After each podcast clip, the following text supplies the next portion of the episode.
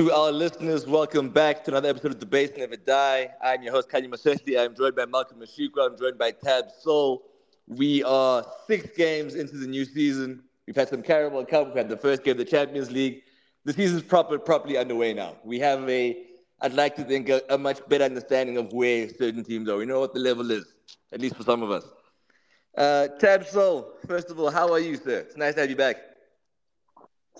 I'm I'm glad to be back. I needed I needed a break. I needed a break from football. I needed some time to think about what I wanted from from the season. But I'm back. Uh, I'm feeling better, and I, I'm back with a with a sense of optimism. So yeah, glad to be here. An optimistic United fan. This is what we love to see, man. Cheeks, how are you, brother? First of all, I go by the name of Kai now, and um, I'm doing great. I'm doing great, man. You know, I've accepted our situation for what it is, and uh, I'm looking forward to some, some some great football going forward at Arsenal Football Club. Mm, mm, mm. Living, living to hear you expand upon this sarcastic take that you got lined up for us here. Um, then you seem to have an understanding of Arsenal. What, what, what, what's been your main takeaway? Obviously, we know you hate Kai Havertz, so I think let's get out of the way immediately. What do you think about Arsenal in general? First of all, I don't hate Kai Havertz. That's why I go by Kai. I go by Kai name. I'm a Kai now. I'm going to change my my Twitter AV. It's full full on embracing of the situation. And in terms of Arsenal Football Club, man, um, I caught the uh, Carabao Cup tie, and it was almost like a sobering moment for me. I realized, you know, and Thanos said, ah, I'm inevitable. I've clocked there's certain inevitabilities at Arsenal and that despite these inevitabilities, there will be functionality. We will still function as a team. What do I mean by this? I mean we need one player in our starting eleven that is contentious to the fan base. That is Kai Havertz. And what I'm focused on now is that we just win games. I think I've done a full 180 of being so caught up in the how and you know executing a specific plan and progress. I'm at a point where I'm like, you know what? We have enough players of quality, of genuine quality, that we can get the job done whether it looks good or not. So I'm I'm going to change my perspective, and I'm just saying, you know what, Arsenal, so long as we keep grinding out results the way we have been, let's go. I'm in it for the journey. I'm done with the X's. I'm done with the O's. I'm gonna leave that to Remedy on Twitter and all them, man. I'm just here for the ride. Mm. That's incredible. Um, well, so does that mean I won't get tagged whenever Kaivis misses a chance? Or is that oh no, gu- gu- guaranteed. It, I have to. Okay. I have to. Okay, okay, okay. No, but look, at, at least now we we're, we're, closer to being on the same page with regards to this. I'm happy about that. Uh, Tab, what, what did you make about about what Sheeks just said about Arsenal? I think I, am I'm, I'm more stunned because I know Sheeks personally, so I'm I'm I'm stunned that it's he's the one at this point. But I'm happy for him like the ability to detach yourself from you know, dissecting a 90 minutes, just three points on the board and move, man. You know how life, you know how good your life is. Like you, we talk about quality of life.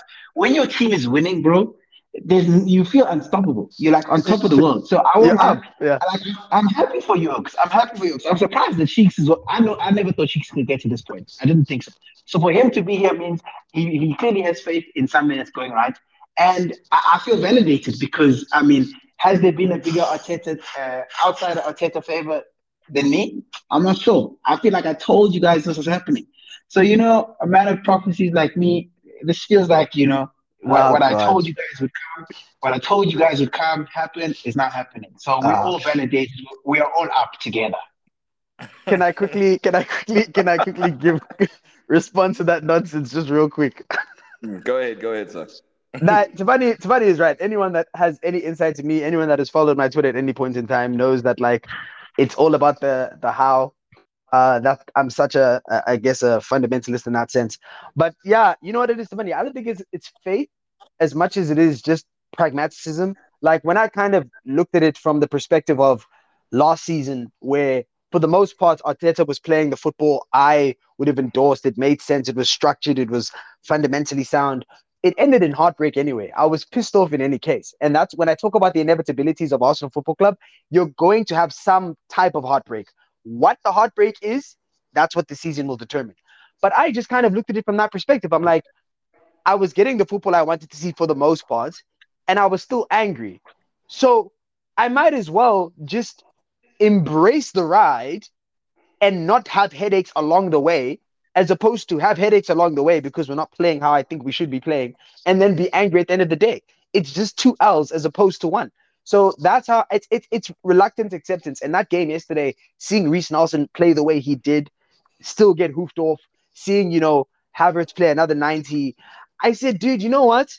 This is football. And to quote Max Kellerman from ESPN, it's not scripted in the sense that anything can happen. So I'm just going to remove myself and from trying to analyze and predict what's going to happen. Take that cap off when I'm watching Arsenal and enjoy. I'll have the X's and O's for United, Bayern, Liverpool, and them, man your approach makes the most sense. I won't lie. Terms of actually supporting a team, that is the ideal. Um, like speaking, speaking for myself, I'm not where you are. I'm still very annoyed Havertz is playing as a midfielder. As I've said before, I don't understand how this works if this is what has to happen. I said, give me, give me a season where he plays his position. This season wouldn't count as that season by my hmm. by, by that metric. Um, and if he's if he isn't going to play, that they're going to say he's a midfielder. I'll just concede the L because clearly no coach wants to play him where I think he should be played. But yeah, man, I'm happy for you. Honestly, you're in a great place. Tab, what have you made about United? You say you you you're in a better place. You took your break. You recalibrated. What what's happening? You you you beat Burnley. Everything's okay. Bruno, great volley, and now the the, the universe has has healed. Okay, at the risk of sounding like a deluded optimist, right? Shout out to Toby. It has been a season. I say thank God you did. Um, it's been a season of fine margins, and I think when you get caught up in the start of the season, especially the start of the season, wanting to start well, it, it just genuinely, and I said this in the first episode, we were always one winner, we, sorry, we were always one loss away from a crisis. And when you go back and analyze the the performances, so we the bad game against Wolves, the terrible start against Forest, the second half against Spurs. You know, you're talking fine margins in those games where we could have easily been 2 0 up against Spurs at halftime.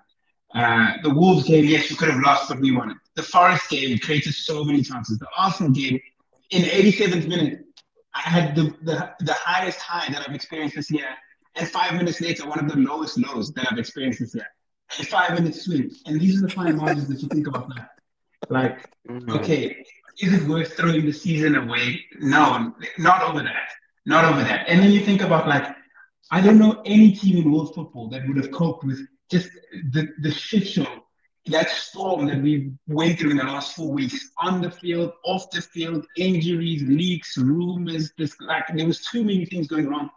And yet somehow, you know, we've we've beaten enough teams that we're not toast, we're not Chelsea. Um, and we've lost to sides that on paper are better than us technically. So if you're losing to sides that are better than you, you know, do you have reason to be that upset? Probably not. So I do think that we've gone through a bit of pain, and the way things are looking now, there will be a bit of gain. I don't think it's going to be smooth sailing, but I have no reason to not look at our next seven to ten fixtures and expect some sort of improvement in start of play. Uh, players coming back from injury, positive results. Like if it goes wrong in the next seven to ten games, you can you guys can forget about hearing me for the rest of the season. But I think for now, I'm giving us another chance. You know, it's it's our season starts now. Okay, okay, okay. So Tony Martial in 2023, like we're all good with that. You know, he's back in the side. He's scoring goals. Like this is the side you're willing to recommit yourself to. Obviously, when listen, only when Højlund's in, in, in absentia. But listen, I think if if right now we just have a squad of people who unfortunately don't even have the opportunity to work out what they are. Martial is supposed to be a big part player, but this guy's playing every game because who else is going to play, bro? Like we, are so fragile, we're so thin on thin on numbers. Like oh, Oaks, should not be smelling the pitch for longer than 20 minutes every two weeks. McTominay, he's got minutes in the tank now.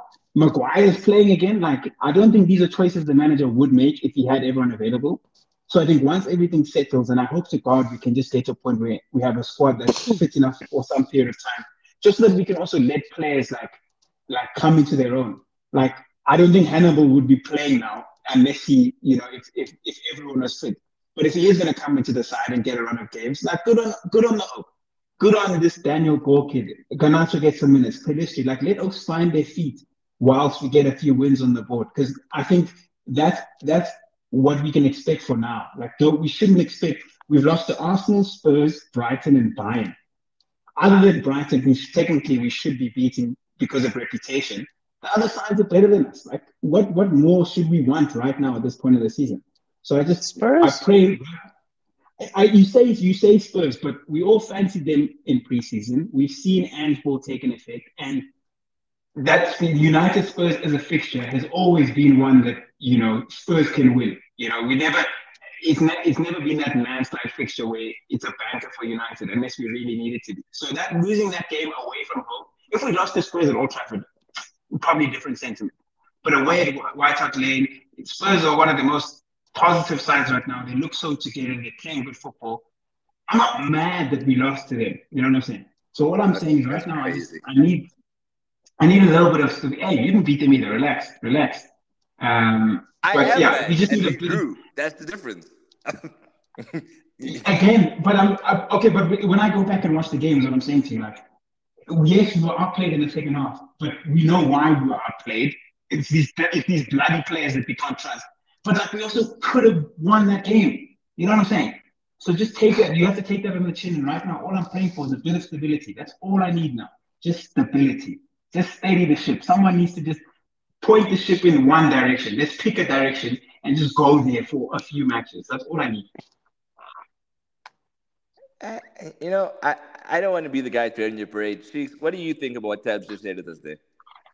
I think it's fair. I think it's a, a practical approach, the practical way to kind of qualify things from a Man United perspective. Is it a bit of coping, some copium? Yeah, to a certain degree, but I think by far and large, it is you know, um, by far and wide, is it? It's by far and wide. By far and wide, it's it's a a very rational point of view to kind of look at things from um, because United, if we do speak plainly, should they have been in some of the games that they were in? Probably not, but they were. And to Thabani's point, they could have won any of those games that they lost, other than Brighton, because yeah, yeah, those boys enjoyed you. But yeah, I think um I get to summarize his point from my perspective. I think he's basically saying Ten Hag's, uh, you know, played the, the the the cards he's been dealt, and given the injuries and given the the shit show that's been surrounding United the past few weeks, they're not in a shit. They're not in a bad position. They're still in a position where momentum can pick up and they can take off. So I think I think it's a pretty fair perspective. The only thing I would say is I don't know if stability is what you should be looking towards with this Ten Hag team and this United team right now. I think, um, you know, the next five months are going to be of the same ilk that we have seen. Uh, kind of nail biting games, games of fine margins. Uh, what I would say you should be looking towards, um, from my perspective, is that collective team spirit. And uh, yeah. when I look at when I look at a guy like Amrabat, um, I hope I'm saying his name right. But when I Amrabat, when I look at him, that's Aramat. the type of Aramat. Yes, when I look at Aramat, that's the type of player that you know. That's the standard. That guy loves the he loves the club more than niggas that have been there for. He loves the club more than Martial. Like let's put it bluntly. Like he's been there yeah. for two weeks, and you can see this nigga is willing to die on the pitch. So if you can get that to permeate throughout the whole whole club, as well as you know maintain the winning ratio you guys have now, come January you can have a, a real push in whatever competitions you know you're still thriving in and, and like a top four finish is definitely on the cards. Okay, no, fair enough, fair enough. But we're talking about team spirit. We can't talk about that without touching on uh, the hard spots in Jadon Sancho. Uh, I, I, I want to make jokes. There was a point in time where I, I thought I could engage this seriously, where I could be like, you know, we should really be concerned about like how he bounces back from this and his career. I tried to write an article about it, but the more time goes on, the, the funnier this becomes. You know how fucking stupid it was to post that from Sancho? Like, it's, it's genuinely yes. one of the dumbest things I've seen a footballer do. Bear in mind, two years ago, we saw Lukaku do an interview while at Chelsea, having just signed, saying, yo, keep my seat warm there at Inter. I'll be back. Sancho somehow has, has been even dumber than he has. I think back to Oba falling out with Arteta because he violated protocol to get a tattoo. This is still fucking dumber because where the fuck does Sancho go if this doesn't work out? Why wouldn't he apologize? He had the entire international break. Um, I, I, I don't know why it's annoying me this much because I'm not a United fan. I, I this is my hit now that Sancho's flopping, but I'm just like I don't understand. That, Bro, like, uh, apparent- you, get any of this? Apparently, apparently the man was in Holland today. I don't know how accurate because you know people lie, but apparently What, like, people he was in the states. New York City, bro. I'm gonna. I, I don't know, Uh, bro. I there was a video of him like, and there was a nigga that was like had a New York accent, so they were saying they saw him in Holland. It's, it's So- impossible. There's no way. But- there's no way he's that stupid. I, I refuse to believe it. How do you know? But- Why, why- no, no, no. Why- Based on what? Based on what? Based on if why? that's- Why if- would you not if- say if- that's if stupid that's now? the case- if that's the case, it's a miracle he became a professional footballer. I, I'd have assumed you fucked it up before now. I think, I think, I think uh, on the topic of Sancho, everything you've articulated is fair. Um, I, I, I, you know what it is. I don't take issue with pushing back as much as I take issue with the the format of the pushing back. It was very, very Gen Z. You know, like the manager puts an interview out, you're watching the game, so you tweet. Like that was a bit. It is very CTE-ish. I don't know where he was hoping to land. Again, I think if you have issue with your manager, maybe do if you do a formal press conference, I feel it's also received a bit better, you know, than a knee-jerk reaction tweet. Um, but d- dismissing my personal feelings on it from an objective point of view, contextually, I agree. Sancho, it's a lose-lose, bro. Your your stock is already at an all-time low as a footballer. You know, um, he's he's been on steady decline. He has been given maybe not a fair chance at United, but he has been given a chance. He's been given a chance at United. He hasn't made the most of that. We can all agree. So it's kind of crazy that your decision making lands you at making the situation worse. It's just it's baffling, and it's it's light skinned nigga syndrome at its finest. Do you think there's a way back? Like, if he doesn't apologize, do you think Hag eventually is just like, ah, this guy, we need him back? Like, let me just extend the arm, or do you think it's just Nah, dude, Ten Hag, Tenag, in- Ten Hag. I'm, I'm currently, I currently have investigators on him. I, I, I believe he was a general during World War II. That man is ruthless. There is no way on earth, you know, he- he's a, he, and I don't mean this in a negative way. He's a prideful manager.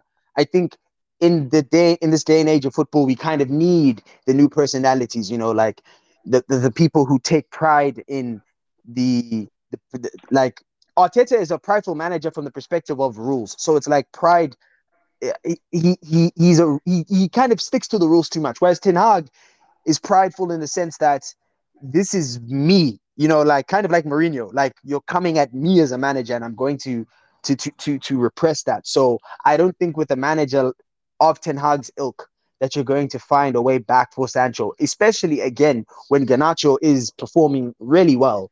Uh, you have Pellistri, who you know is is coming up. Uh, Marcus Rashford's there. Apparently, Martial is back. Like they have numbers. Players are coming back. As Thabani said, I don't think there's a way back without him. You know, um, apologizing. I think it's ridiculous that this is the point we're at, man. Honestly, I think my real concern is that I don't want this to mean like this is how Sancho's career ends.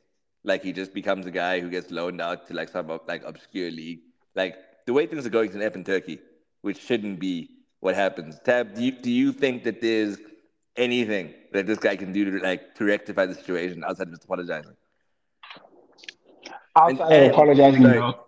Sorry, sorry. And do you think there's any way he can even go if he doesn't? Outside of apologizing, no. And I think she's touched on it with Ten Hag. He's he's caught a lot of flack for it. He's come across as a bit of a dictator, a bit of a general, a bit old-fashioned in the sense that rules are rules. And but I, I heard um, I heard Jamie Carragher speaking about it. Like these are these are traits, maybe not to this to this example to the T, but these are traits that other great managers, past and recent, yeah, long in the past and even in the recent past have been praised for dealing with hmm. players, getting rid of bad influences.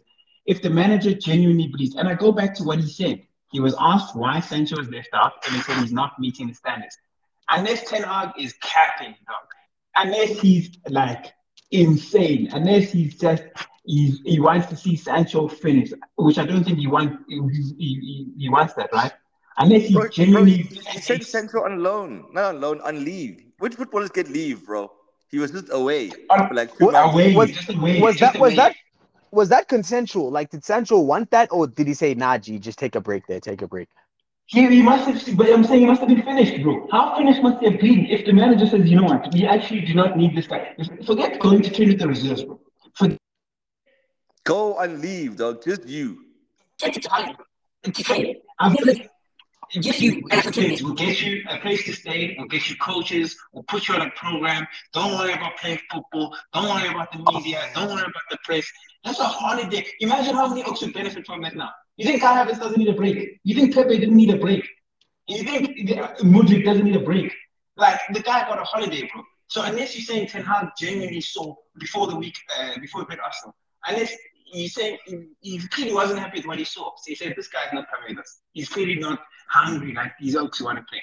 And he said, "I would rather go to Arsenal with guys that I can can trust that will at least give me something." He's reached a point where he doesn't trust Sancho to put him on the pitch to do anything at this point. And if, if Sancho, you saw that statement, it says, "Don't believe everything you read." The manager said it with his words. It's not some rumor from Adam Crafton from the Athletic. That's your manager that you're with every day. First of all. Then he says, I'll fight for this club no matter what. Now you're in a position where the manager has set rules, right? You know, and I saw a tweet about this other day. Even when Ronaldo left the, the bench early against Spurs, you know what he did? He apologized and was suspended for one game by the manager. He still came back and played. We know how it ended. But the fact that if Ronaldo can come back and say, you know what, I was wrong. I didn't believe what the manager was doing is right, but he apologized to the manager and the dressing room. Then I'm sorry, then Jadon Sancho can do it. And Sheikh, you and I spoke about this other day. Just lie, bro. Just pretend. Just lie, dude. Yeah. because, dude, what are you gonna do now from October? Not play football and then expect a loan in January? You're gonna be with Greenwood soon. You're doing the tough way, bro. Getting Mickey Mouse minutes in La Liga. Are you being serious, bro? Like, just lie. You, there's no way. And we, I, we. Mm. Not calculating like training. I'm saying it's also paralyzes and reintegrates into the squad. So you're not a player, right? Like we don't we don't think Ten is that spiteful to make the guy apologize and then bench him some more. So I think it's either Sancho is very prideful, or maybe he doesn't believe it, what the manager said. Maybe he doesn't believe that he actually has anything to offer Man United right now, and says, you know what? If I apologize and I go back to training, this manager's still going to bench me. This guy's still going to pay me five minutes. I don't want to do that. And you know what? Fair on Sancho if he does that. But what he's doing now not saying anything. He had everything to say after the Arsenal game. Now he's quiet. B, not apologizing. Bro, bro he deleted his IG and tweet, but didn't apologize. What's the point? You see, so now, so now everyone in their grandma, we have an opinion on it. The, the the pundits have an opinion, fans have an opinion, other teams and managers have opinions, and you're not saying anything. I just don't see what he's done in the past since the statement to make any of this better, which makes it hard to have sympathy for him. I'm not I'm not now having a go at him, but sympathy is not where I'm going to start with because I just what has he done? And Sheik's touched on it. It's not like he was. If if this was Rashford, right, he can fall back. Guys, I scored 30 goals last season. Without me, the season was a lot worse. Take Sancho out of last season. It's the exact same season. Take him out of the season before. It's the exact same season. It takes Sancho out the squad. We don't we're not missing him now. It would be great to have him as a body, but like he's got nothing to fall back on in the United shirt, anyways. So the least he could do is just build up some goodwill, A, with the manager, B, with his teammates, and C, with the fans, and just play until January, and then put in a request in January. Make it easy for everyone. Now you know he's not allowed in the in the in the in the in the. Eh, I was gonna say the restaurant in the cafeteria, bro. You know how degrading that must be. He's not allowed in the change room. Like he's not gonna make this better, and like at this point, like I said, just lie. Just go and say you're sorry, reintegrate, play some footy until Jan, and then go on. And you know, Khanya, sorry, just to answer your question of like where where can he go? You see, the issue with Sancho will probably be what's hindering De Gea's movement too. It's a thing of these players that play for these clubs with these exorbitant uh salaries, right? So it's not it's no longer just a thing of the football being played right? You can you can kind of tell which footballers are just about the ball and which footballers it's a, it's a combination of both. Not not to discredit them or say they're wrong, but you can kind of see those players. And Sancho is a combination of both. So as is the case with De, Gea, who I can see the love of football is there, of course, but it's also like the lifestyle, maintaining that the business side has been embraced. Sancho, for me, could easily end up at Brighton. And I think he would absolutely cook under De Zerbi, right? Not to say Ten Hag is a bad manager or anything like that. No, but Brighton, that system, if you are a creative player who is technically clean, you are going to thrive in that system, right? However, he won't accept Brighton wages. I don't see this guy who had the, the, the wage disputes back at Dortmund when he was 19 saying, okay, let me go to Brighton and earn 50, 60,000 a week. I don't see him taking that downgrade from what 280 right now. So it, he, it's, it's a thing of, again, Thabani's point on touching on empathy or sympathy, feeling sorry for him, him not having warranted that emotional, you know, uh, uh, uh, connection from outsiders. It's it's it's a thing of like he doesn't know what he wants, bro. Like if you're going to delete the tweet, delete the IG, apologize. It's like if you're not going to delete them, then okay, stand your ground. But if you stand your ground, understand the compromises that come with not playing football and having had a bad past two seasons. But again, I'm being presumptuous in this. I don't think he would be accepting of those consequences if a team came and said, here's 60 60,000 So it's like, what do you want, Jaden? Like, where are you really positioned in this in this in this debacle? And it's it's really hurting him because again, to Thabani's point, there wasn't any quantifiable input to this United setup. United are functioning exactly the same with or without him. So what what are you really gaining from the situation? Who are you hurting? You're hurting yourself. Mm, mm. So well, I like the roll the line. There's no one who thinks that anyone's being unfair to Sancho. There's no defense. There's nothing. It's just he's being a dickhead. In short. Yeah, he lost me. He lost me as soon as he deleted the things, man. Because if you're deleting the things, it's yeah, you you lose your backbone. If you're gonna be if you're gonna be an anarchist, stand in your anarchy. You can't kind of do half and half. Yeah, no, I hear that. I hear that. Uh, like like stand for something. No, like there's no what what what we're backing here because he, he doesn't even seem to know what that is at this point. It's a shame, man, to think this guy was was. remember, I saw that tweet. Uh, who would you rather have that the UCL posted of him and Mbappe? it's, it's insane to think this is the same guy. It's the same. It's yeah, insane to think this is the same guy, bro. Yeah, eh, it's tough. It's tough. And right, right like like right now, I, I look at Sancho. I'm just like, I don't think he starts for a single team that's currently in the top six, and that's that is insane to keep in mind. That, that, that's in Villa and Brighton, eh? That I'm saying. I not, I he agree. might not get a game. Even with I I don't know. I don't know if he's playing there. Over over over Bowen and who who's on the other side? It's not Fornals. it's, it's like Paqueta sometimes, bro.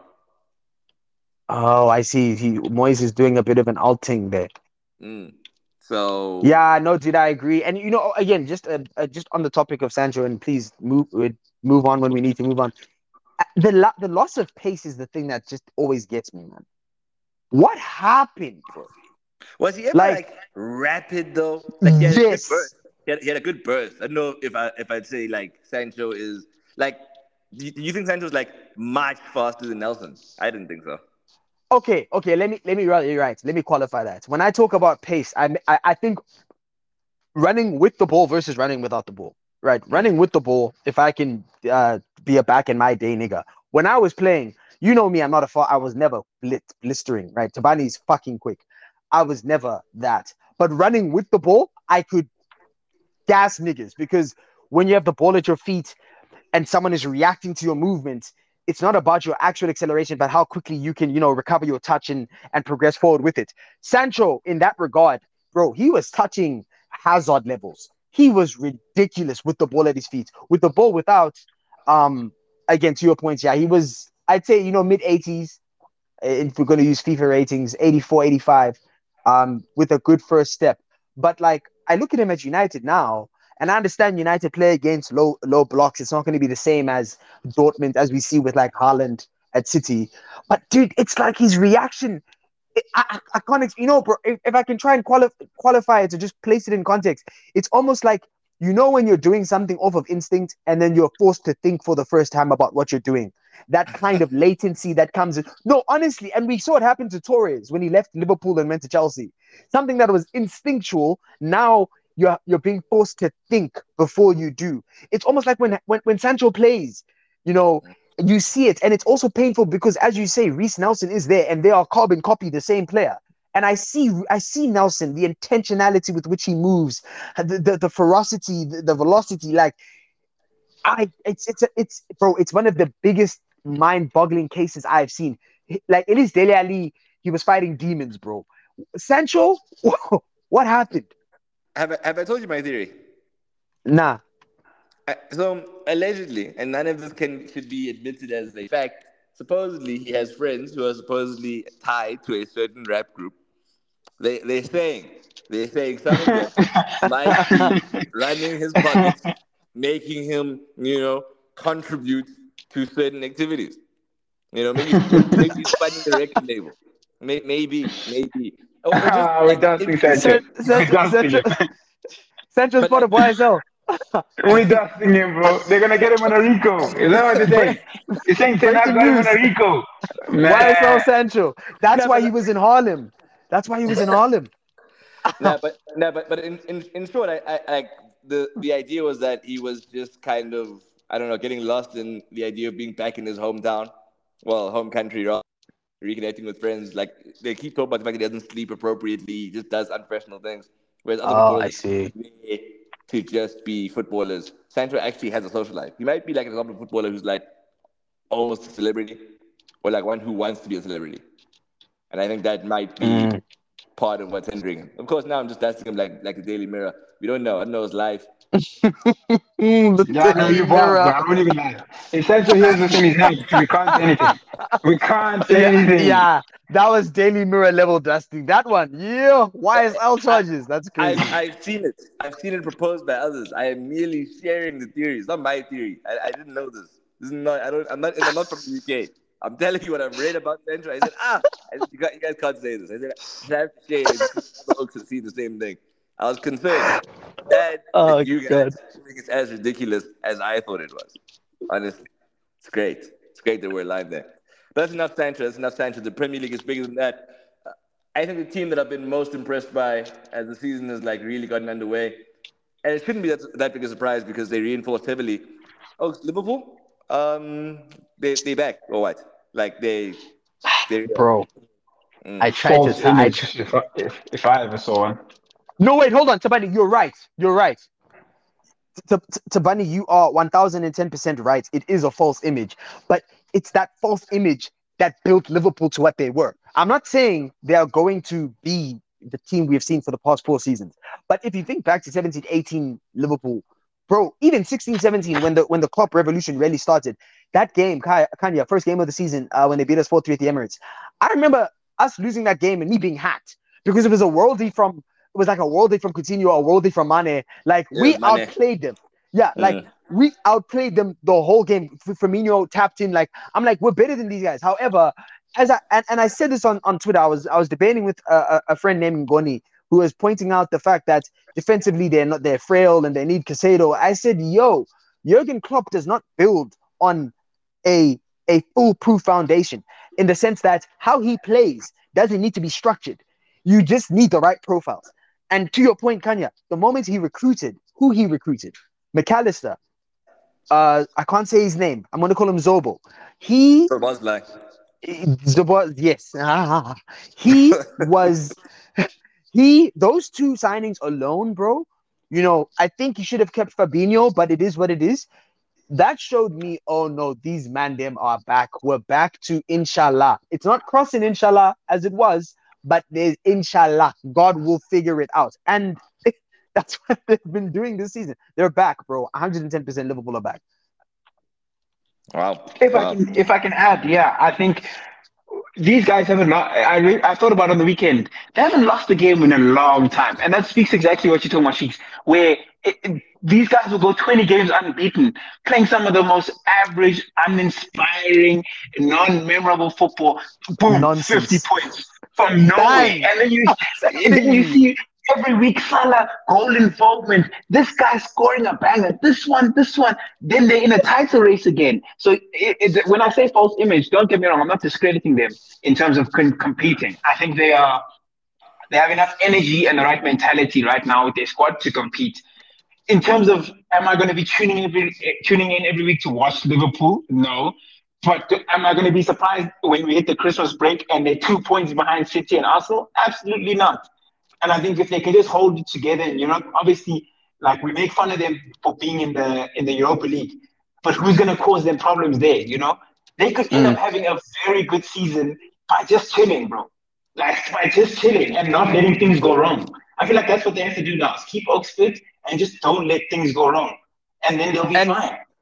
And and and now that you touch on the Europa League, I also want to point because I agree that's a that's a a very pivotal um aspect to their season. Obviously, from the the point of view that um they aren't going to uh, have as many important games. But another another perspective to kind of look at it is these club players get more time to get integrated into the Klopp system because it is a system that takes some time to adjust to. Not in the sense of how it takes time to adjust to a Pep system because Pep requires you to refine certain skills. Klopp system re- almost requires you to to let go to of your yeah to run, run and let go of your natural tendencies as a footballer. Klopp system almost requires you to not do to not the right play, the right possession. You mustn't do that. So I'm looking at how he's rotating, bro, in the, these Europa League systems, giving his boys more repetitions. Whereas before, when they were competing for every top level to- tournament and trophy, he couldn't have done that. I think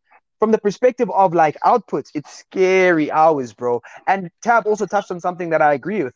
Uh, I think if you want to understand where Liverpool are as a as a club in terms of like their their their threat level, look at Mo Salah. If this guy is scoring and assisting, scary hours. And my my boys, he is in that mood again, bro. Mm. You know, honestly, they, they, they really are right now. They scored three goals in each of their last five games. but they're coming they're coming up against the media's favorite team right now in Tottenham, who also haven't lost a game yet this season. Oh, they play at the Stadium. Surely, surely, surely they, they, they, they come with the three points here. I, I don't think Spurs have beaten have beaten Liverpool since I was a teenager. I think, if I remember correctly. Um, yeah, I, um, I, I don't um, know how Spurs do it. I think the last, yeah, the last win I have here is 2017. Um, dude, I think first of all, great, great, great bit of uh reporting there. The media's favorite team because I am sick of the Ange PR campaign. Oh my, they're gonna show us this guy feeding uh refugees, bro. Like it's ridiculous how hard they're going. I, I want to start off with that. But to your point, dude, it's funny because I I think where Spurs are as a team, and I'm someone who who very much respects them, and you know I was very fearful of them going into the into the North London derby. I I I think this is where there is a degree of a reality check. Now, not to say that they're going to be outplayed or they won't compete, but I think this is the type of game where Spurs play well and they still lose by like two goals. I think it's a reality check in that sense. You know, mm. almost like what what Man United were to us um mm. uh, uh, last season or a few seasons back. Like this, it's a reality check for Spurs in that sense of oh no, just because you play well, it doesn't mean you're gonna win. So I, I think this week I see Liverpool winning, um, and I see them winning undeservedly. I see it being a, a like a three-one where Liverpool have maybe the more clear cut chances, but Spurs are definitely the most sustained in, in, in, in possession of the ball. Okay, okay. That's an interesting prediction. Uh, Tatsuo, what are you what are you thinking? Uh goals, goals, goals. Remember those remember those games, and I always associate Spurs and Liverpool, especially in the Suarez days. You know, you just knew you're leaving you're leaving like, like a five goal, six goal game. Um, I'm so impressed with how Spurs are playing right now with some of the most, I don't want to call them average, but some of the most basic footballers I've seen in a long time. Van der Ven, Udogie. Uh, I'm not going to call Bissouma basic. Uh, uh, uh, Sarr, I don't think Sarr, you know, uh, Sarr is not a game changing midfielder. Yeah. Right? But like, you know, and they're just they're just playing together right now. And it feels like, you know, um, I watched, I watched, I didn't watch Arsenal Spurs live, but when I watched uh, extended highlights, Maddison is is in that game changing form right now, where mm. he's, he's happy to take a game by the scruff of the neck. Um, and Son is Son. I feel like Son is getting back to the Son. That that that Son that is also a game decider, but like doesn't rely on chances and it's just ice cold. But then we just spoken about a Liverpool side that like is scoring three goals a game against anyone. If you suck, they'll put three against you. If you're good, they'll put three against you. If Salah's in the mood, you'll concede. So I'm I'm expecting goals, and I think this will be the the quality. I think we can take this game as a quality measuring stick because there's always so there's always um, a fixture between the two best teams in the league that tells you the quality of the league, right? And the standard, the goal standard. So past seasons, I think we can say between Arsenal City. Before then, the goal standard was the City Liverpool game. I think this game will tell us how good are Spurs, how good are Liverpool, and City and Arsenal. And I think if they can mm. show a very high level, the two sides in a game like this, then we can be excited about uh, at least a top three, top four race. But mm. if we have a, if we have a bad game, I always take a game like this as a, measuring stick to be like, no, the gap is too big.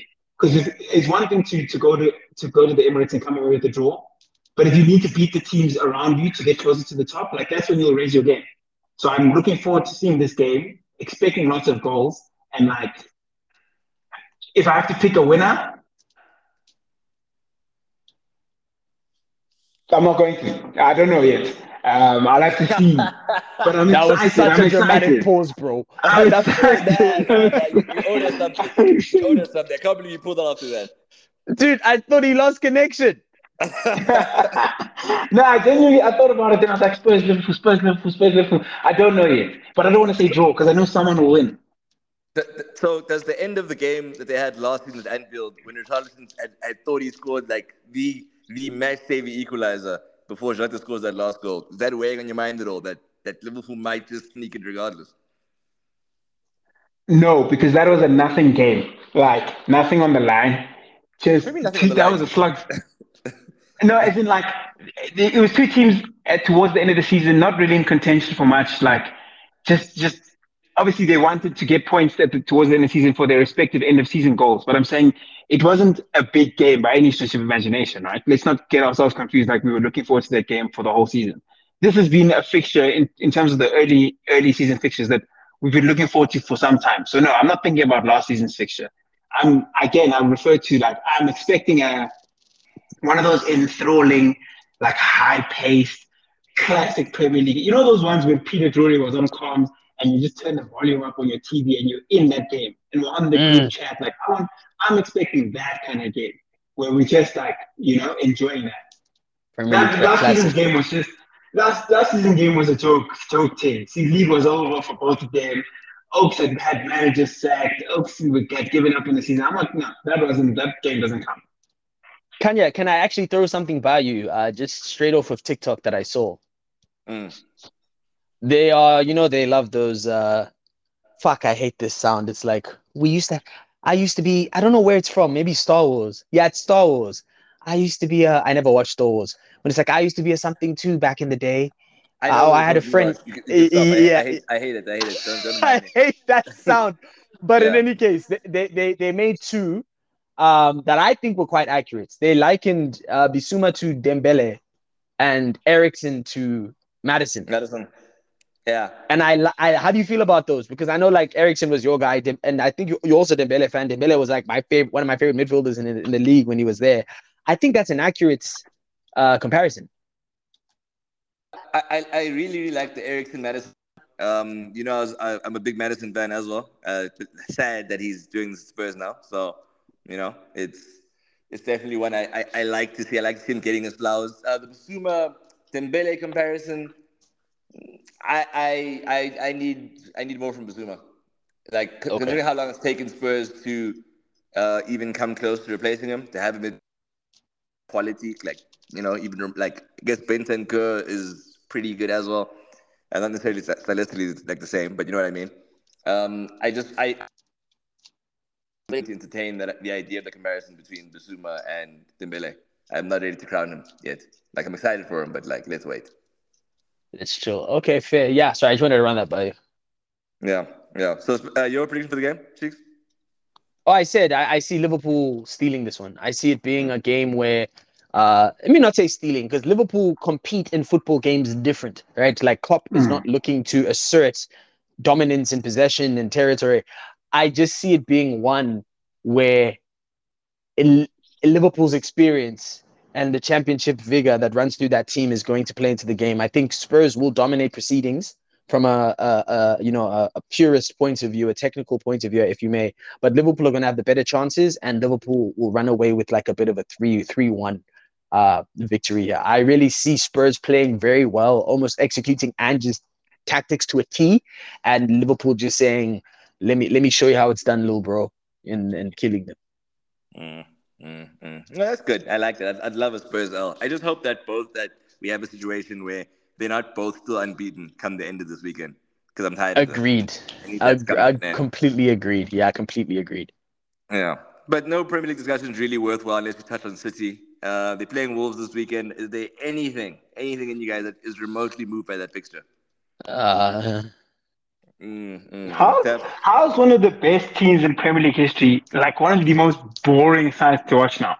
Like at least boring. when they were running away with the league like three, four seasons ago, they tune in and watch like Sané, Sterling. You see some Aguero here, De Bruyne there, bro. There's nothing that makes me want to watch City right now. Nothing. Agreed. I'm not even. I'm even over. I'm even over the Haaland goals now. They just play. I don't want to call it robotic, but we spoke about it at length. Uh, I think towards the end of last season about how you know they became so regimented and played the bully ball and big guys and four four two.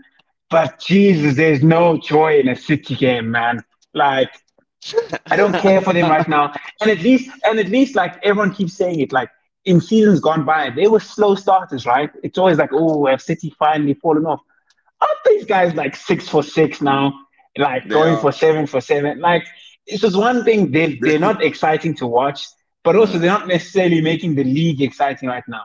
So if there's a team that I don't have much time for right now, it's Man City. It's Man City. I will be taking I'll be taking my talents to Nottingham Forest this weekend. That's the game I'm looking forward to. Uh to to that to sorry, kind of to direct to directly to respond to your question.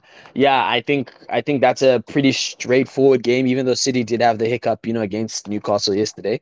Uh, Wolves, I say that because even though Wolves are at home, which can be a bit of a a, a, a spooky ground for City in years past, I just think where they are right now, bro. Wolves are they they're just not finishing their food. It's almost like these guys are playing for individual ten day contracts. Where I don't know, man, them are are more concerned with their individual performances and stats than actually winning a game. And I say that because there's a lot of glory hogging, there's a lot of uh, uh, missed opportunities, half chances that are, are overlooked. Um, so yeah, I think that's an easy, you know, to Tab's point, to Haaland tap in and like a a, a, a rebound uh, or a cross across the face of goal tap in or like a corner, something like that, dude. Some boring shit. But that um, I think we've covered enough of the top half teams. The three teams going down: Luton, Burnley, Sheffield. I think we're there, né? Like I don't know if we need to speak about yeah. about delegation battle going forward. I think this will be the one episode we talk about it until. no, being relegated in September is crazy.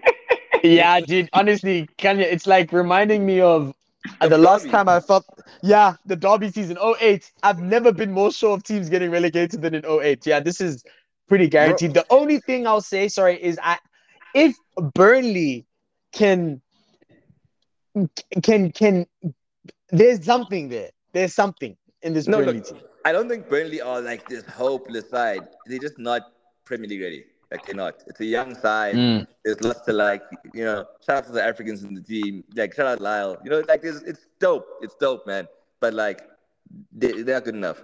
They're not. They I not they played if they played Bournemouth 38 times, I think Bournemouth beat them 30 not to not to sound too Gary Neville, but like I heard I heard a quote over the weekend. Like they they are brilliant between both boxes.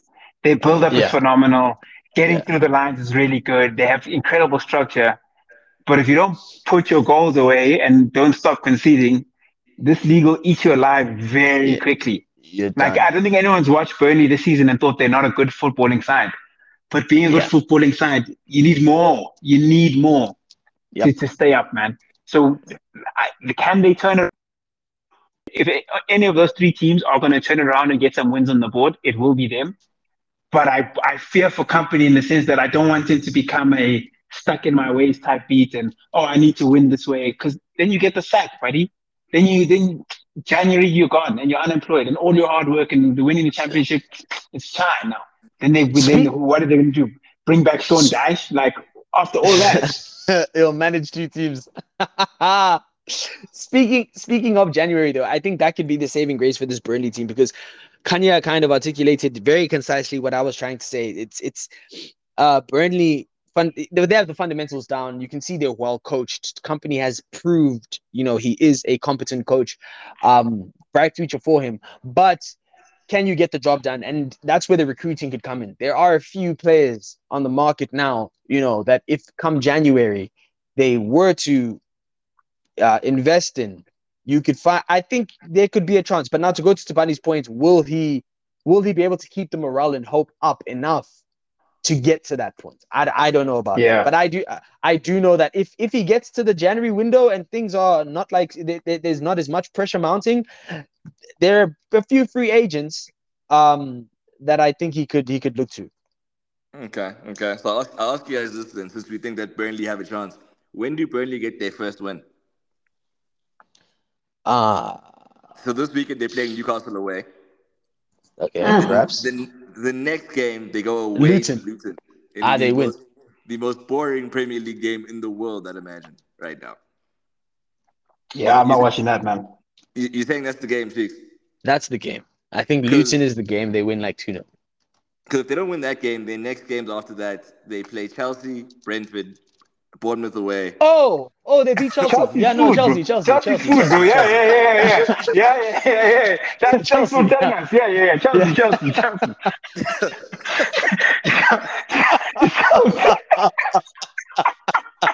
yeah, Chelsea's in hell, bro. Fuck.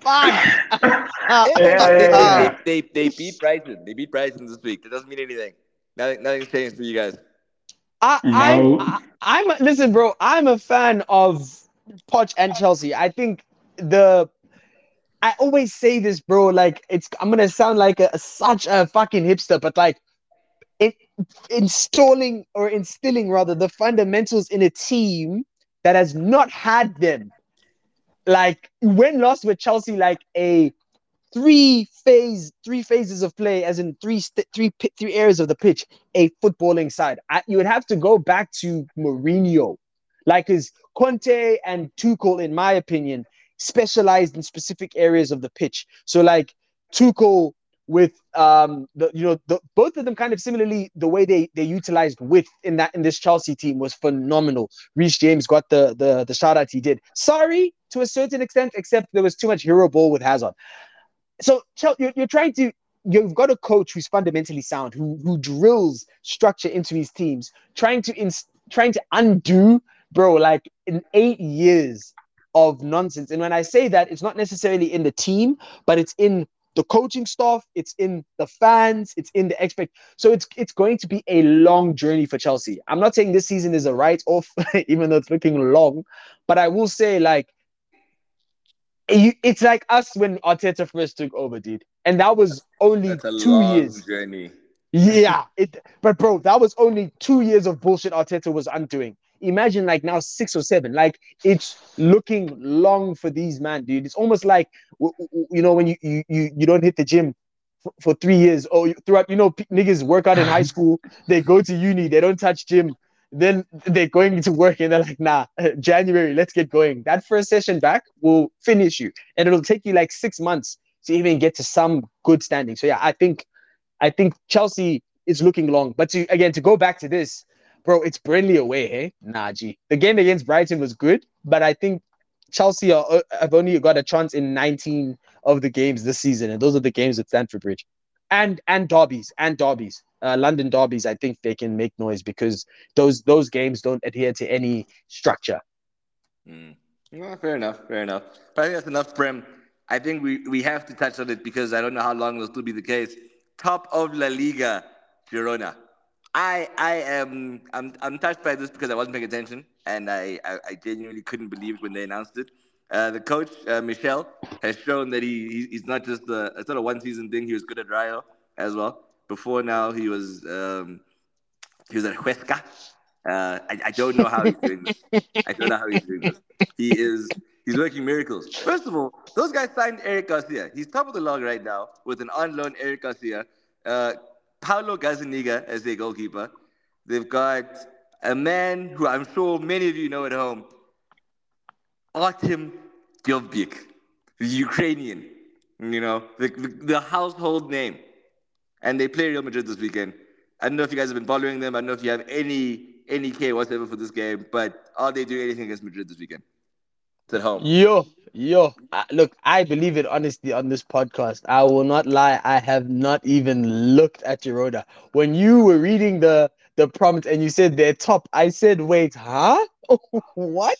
I mm. I have no insight into these men whatsoever. But just to uh, get clarification, you said Eric Garcia. Eric Garcia, the worst center back in the world. Yes, 180. Uh. He, he, he's the starting center back. He scored this season. he's bagged. He's the guy. Well, the guy. Okay. well, then it's not gonna yeah. it's not gonna last that long, is it? Uh, I, I have to I have to I have to tune in. I have to tune in. In terms of outlook, I think Madrid are beatable right now. Again, I'm speaking from the Madrid side of things. I'm going to take your word on how they how Girona is performing. But uh, Madrid are definitely beatable right now, kind of for the sentiments we echoed in the last episode about you know Jude and the current structure of Madrid. So if Girona are are cooking, I think they have a chance. Um, I'm also shocked to hear, uh, dude, Artem. what the hell? Who who these men like? How is he cooking? So what are they? Uh, are they a possession based side? How do they play? Uh, to be honest with you, I, I don't think I understand. Real, Real have only recently like appointed their coach. They beat them last night. Um, they beat Mallorca. Like they haven't played anyone real outside of like Sevilla when they were really really bad at the start of the season, like before they'd even gotten a point. So, like, I don't know. I, I, I don't know how, how to evaluate what's happening here. It feels like a dream. It feels like it feels like something that happens when you're playing FIFA for too long, and then you're in like 2029, and there's a bunch of like, they get hot. Yeah. you, you, you, get me. I, I don't know how long it's gonna yeah. last. Uh, I rate Míchel quite a bit, but like genuinely, like the players here, it it, it feels like uh, it, it feels like like a story in, in like Leon.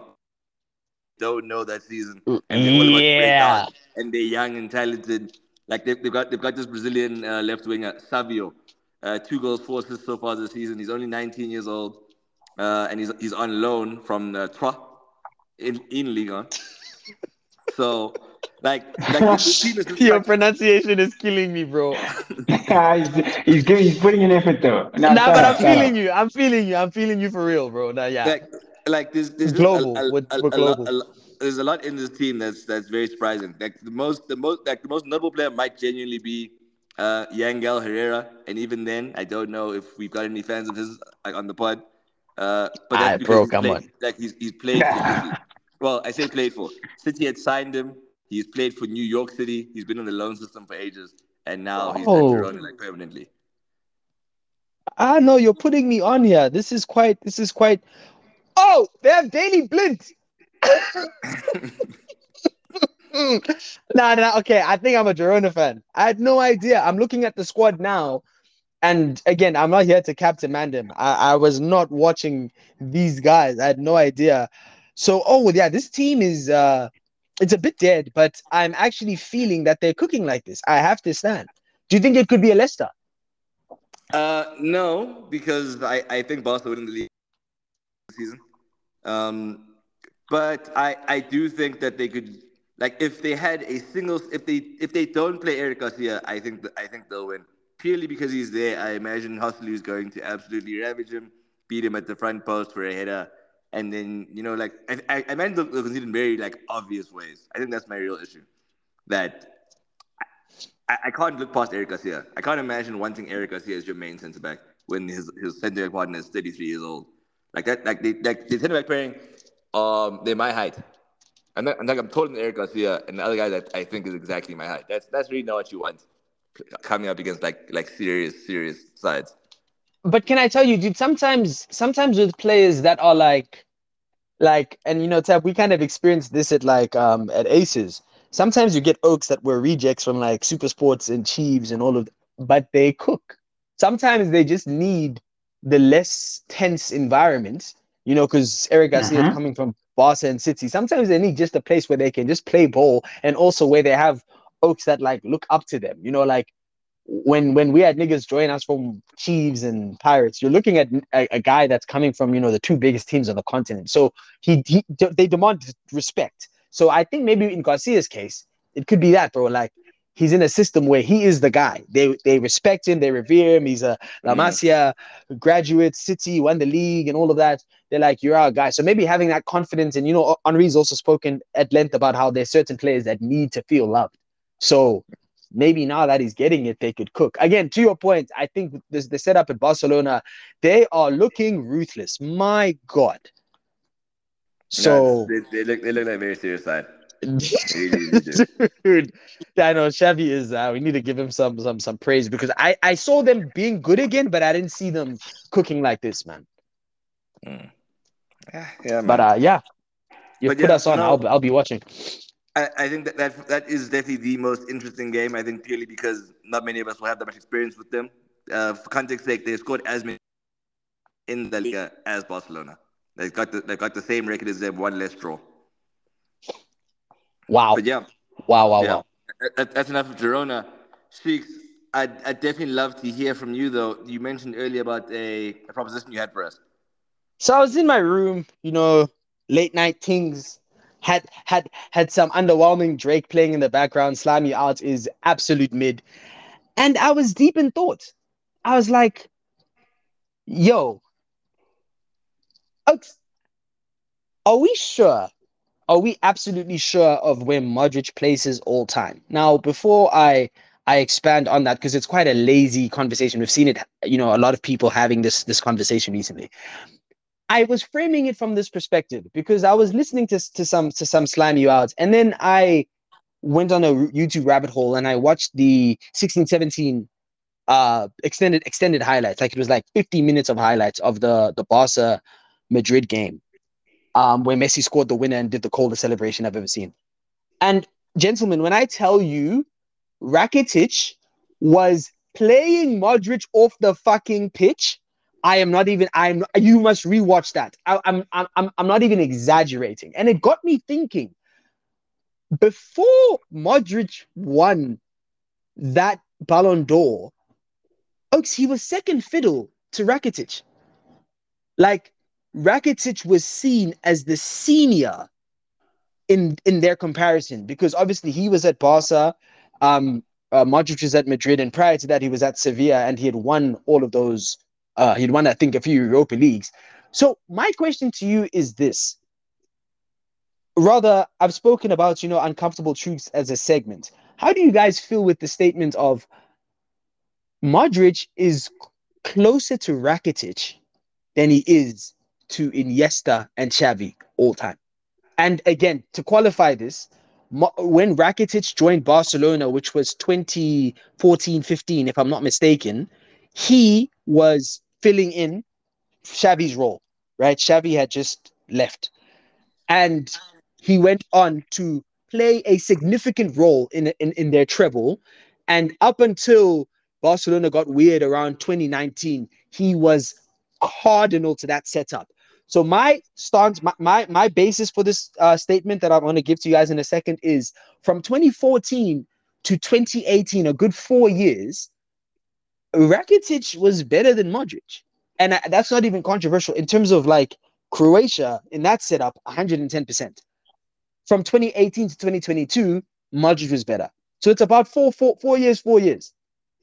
Where do you and, guys and and unfortunately, and I hate to do this to you because what you raised is important. First of all, I want to thank you. Mm. I want to thank you for giving a shout out to a, a less than appreciated footballer, a, a under Ivan Rakitic. I don't know why Oaks don't care for him the way that they should, because honestly, if he wasn't at Barca, he'd be at any other like top club. top top club. Like he he he is that good. He's he's extremely exciting to watch, and and I argue at the very least he is like if if you if you didn't know the names of the players and you just watched them for the first time, I think right. is, is on average more exciting to watch than Modric is. Right. I, like, I, I agree. I think, it's a, I think it's a lot more direct. I think you know there's there's a lot more trust that, that, he has in his game. However, however, I, I have to disagree with you. because I think where Modric has done it and like the timing of how things have worked out, like in that in that small period you're pointing out, like 2014 to 2018, I, I mm. think you, you definitely can make can make the argument because of course Rakitic wins, wins the treble in that time, I believe.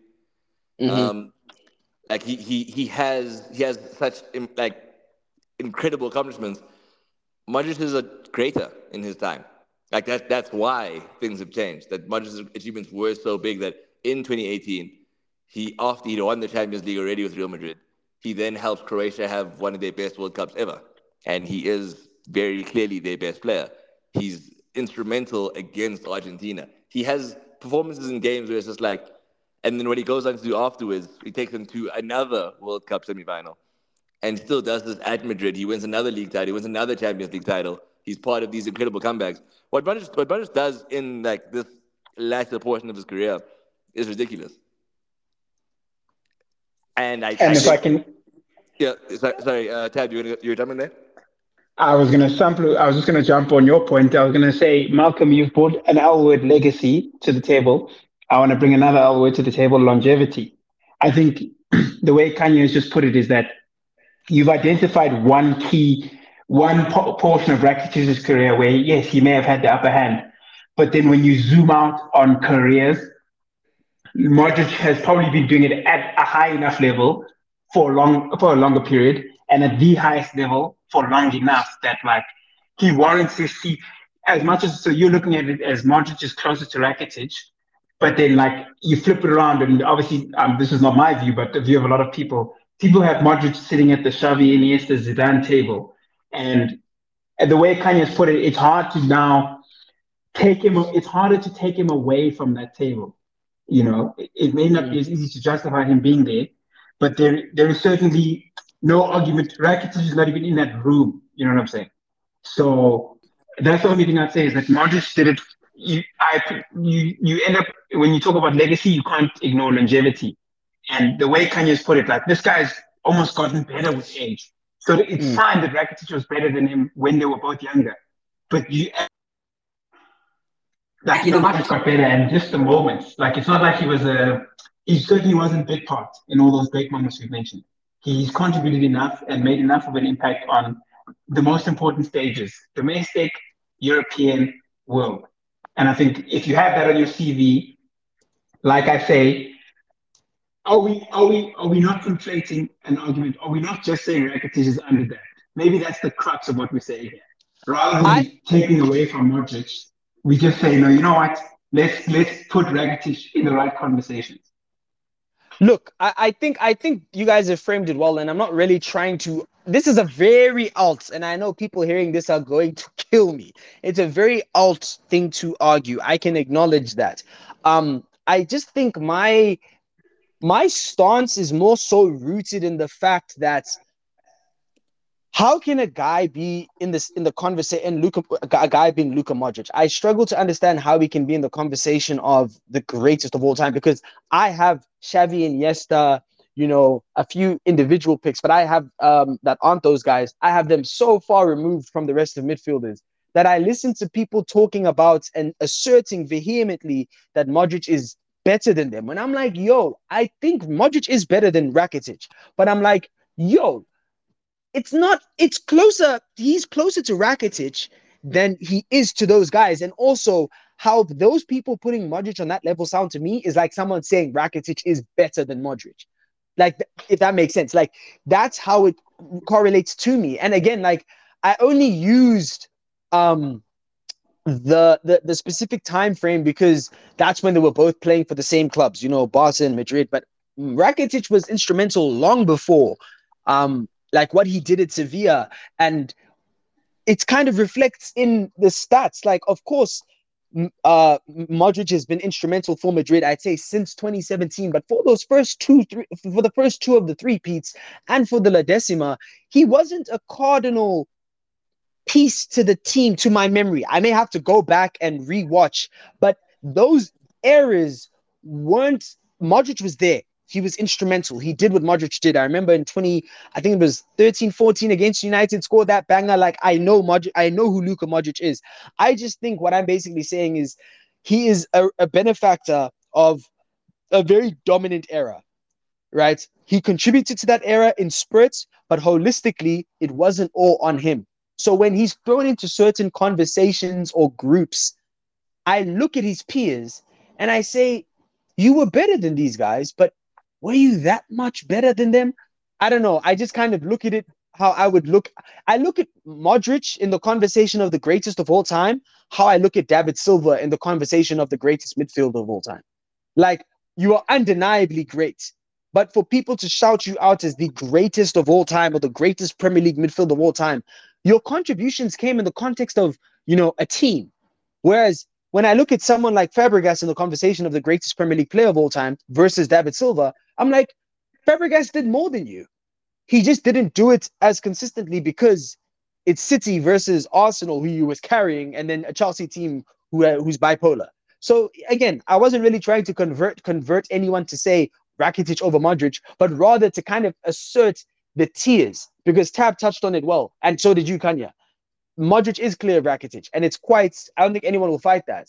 But like the fact that a player like Rakitic can look at a player like Modric and say, "Dude, for about five seasons, I was actually better than you outright." How can that player, i.e., Modric, be with Xavi and Iniesta? Do you get what I'm saying? Mm, mm, it's weird. No, it's it's weird. That's fair. That's fair. And I, I, think we need to do more of this. I think I think next week we must talk about where Lewandowski really is. But let's not do that because Tab's still in the um, But yeah, no, Cheeks, honestly, thank, thank, you for bringing that to us because you, you have you have given us keep in mind who who Ivan Rakitic truly truly is. Special, dude. Special, Ola. He's a, he's a, he's a him and, guy. Him and him and Michael Carrick are are just spoken about in really weird ways. Like you'd mm. forget what they actually did. Mm. No, I, think I think we've just burst. Sorry to interrupt you. While we're here, um, Dani Parejo, we have not forgotten you. At least ah, another one, another mm. one. Mm. But yes, Tab, you're saying? Oh, I was just saying, yeah, I think we've birthed something new here. I think we've got a overdapped versus underdapped series where we, we bring forward one player who we think is overdapped, one player who's underdapped, and like you say, when you put them head to head, see who comes out on top because I think there's a lot of discussions that we need to have that are relevant. You know, we talk about players the streets won't forget, but streets are very disrespectful sometimes. The way we talk about certain people and the way people need constant reminding about who exactly niggas were. So yeah, I'm all for it. I'm glad. Agreed. I'm glad. No, honestly, Steve, thank, thank you for your service today, good sir. Truthfully, you can truthfully. You, you can you can you can you can send thanks to Drake and his mid music. Keep releasing that, and I'll be deep in thought. But uh, our listeners, thank you. Honestly, honestly, we, I think you guys would have enjoyed this uh, extended extended episode. We will be back again next week, as I said, to discuss what Lewandowski truly is at this point in time. Having joined the Barcelona side, stat pad. I've got Harry Kane over him. I've got Zlatan over him. I've got Rooney over him. I've got a lot of strikers over him. I might, have a full list by then. My argument as it stands, I'm not sure he's top top ten in this century. It has been a pleasure hosting you today. Thank you for your time. Tab Soul. Honestly, United Perspective, we will always, always love you. That's been us. Peace. Peace.